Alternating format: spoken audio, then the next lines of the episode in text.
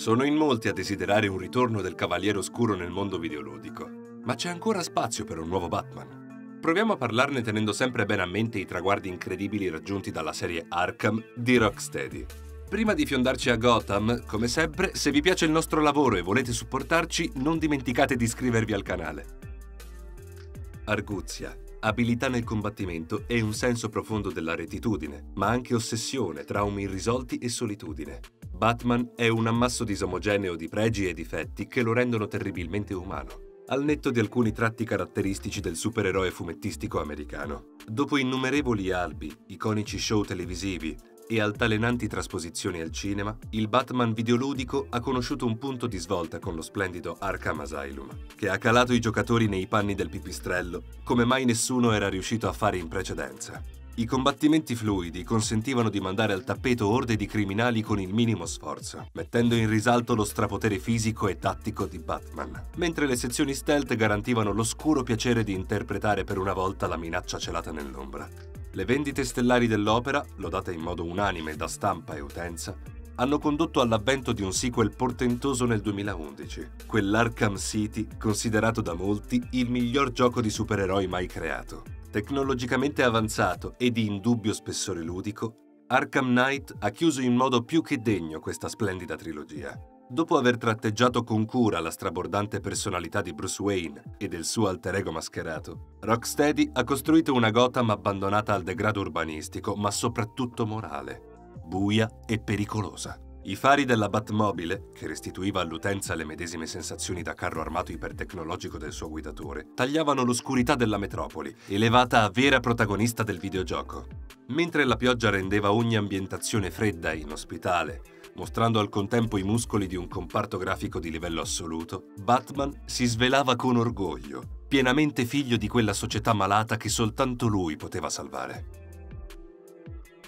Nel 2016 Rocksteady è tornata a esplorare il celebre personaggio con una sortita nel campo della realtà virtuale, ma mettendo in primo piano le capacità investigative di un guerriero che è anche un fine detective, regalando un ultimo sprazzo di Batman ad un pubblico ancora affamato di nuove storie e ulteriori nemici. Quindi il team britannico entra in un silenzio radio che lascia intendere la volontà di puntare ad altri progetti, mentre Warner Bros. Montreal torna ad occuparsi del mondo del pipistrello. Il collettivo canadese non era affatto nuovo al personaggio, avendo sviluppato nel 2013 lo splendido Arkham Origins, il prequel della saga che reiterava la formula già vista in Arkham City.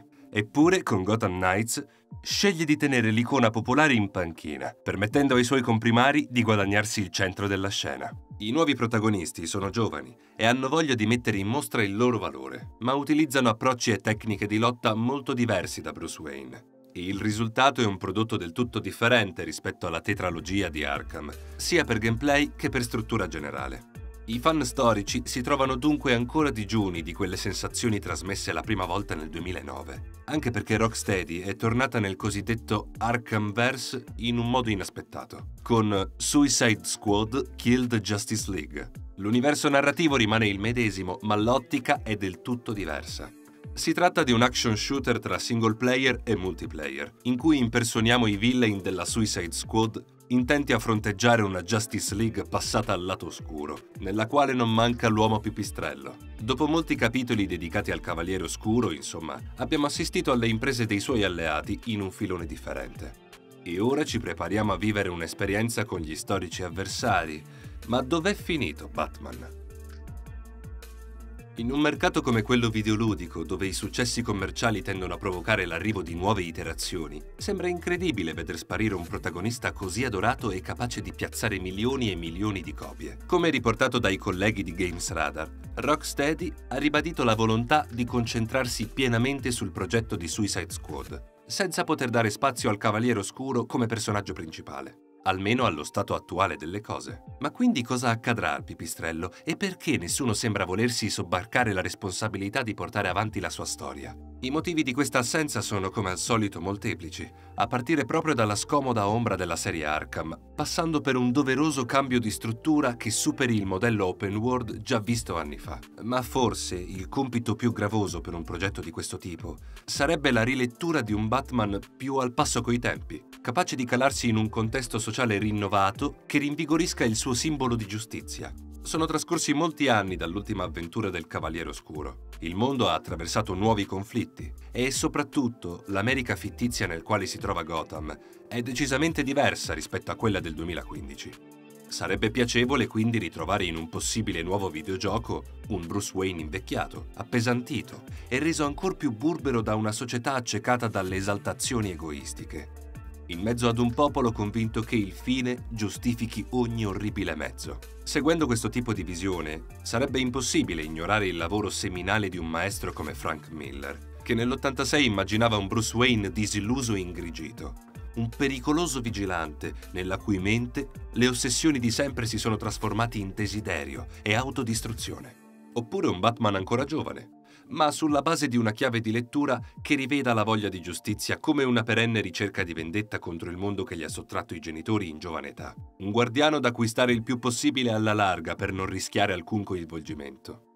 Ideale, in tal senso, sarebbe una visuale più intima, con la telecamera sempre vicina alla potente fisicità del personaggio. Un action che ruota intorno ad una forte componente tattica, ad esempio fondato sulla scelta d'approccio più sensata alla battaglia per sgominare le bande, riducendo al minimo i colpi subiti. In un contesto criminale ancora più spietato di quelli da noi affrontati, sarebbe infatti plausibile dare maggior rilevanza alle sezioni di stealth già viste nella serie Arkham, elevando il tasso di violenza ad un livello superiore con molti scontri brevi, ma estremamente brutali, nel quale l'antieroe sfrutta l'oscurità come un predatore spregiudicato. Senza le massicce scazzottate che nel passato ci hanno fatto entusiasmare, questo approccio al gameplay restituirebbe la sensazione di controllare una bestia notturna in un vasto campo da caccia, con gli innocenti intimoriti dalla sua presenza e i criminali in preda al terrore di incappare nella sua violenta giustizia. Senza abbandonare del tutto lo stile fumettistico dell'opera originale, una produzione moderna potrebbe però intensificare i contenuti adulti della trama, dando maggior rilievo alla figura da detective del pipistrello, conseguenze realistiche di indagini su criminali efferati. Seguendo il modello già visto nei Marvel's Spider-Man di Insomniac, un titolo in cui Peter Parker è protagonista tanto quanto Spider-Man, o quasi, sarebbe anche il momento che le storie videoludiche approfondissero maggiormente il Bruce Wayne senza cappuccio, più di quanto fatto dal filone Arkham, e seguendo l'esempio della serie Telltale dedicata a Batman. Un uomo profondamente solo, che cerca di divincolarsi in una folle doppia vita tra personaggio pubblico e spauracchio della città, in un contesto sociale che ha imparato ad osannare miliardari senza scrupoli come celebrità del cinema. Al momento non è in lavorazione alcun progetto videoludico legato all'uomo pipistrello, vecchio o nuovo che sia. E con l'Arkhamverse, che sembra voler andare oltre la sua imponente figura, vi chiediamo cosa vorreste da un nuovo gioco di Batman? Fateci sapere le vostre opinioni nei commenti.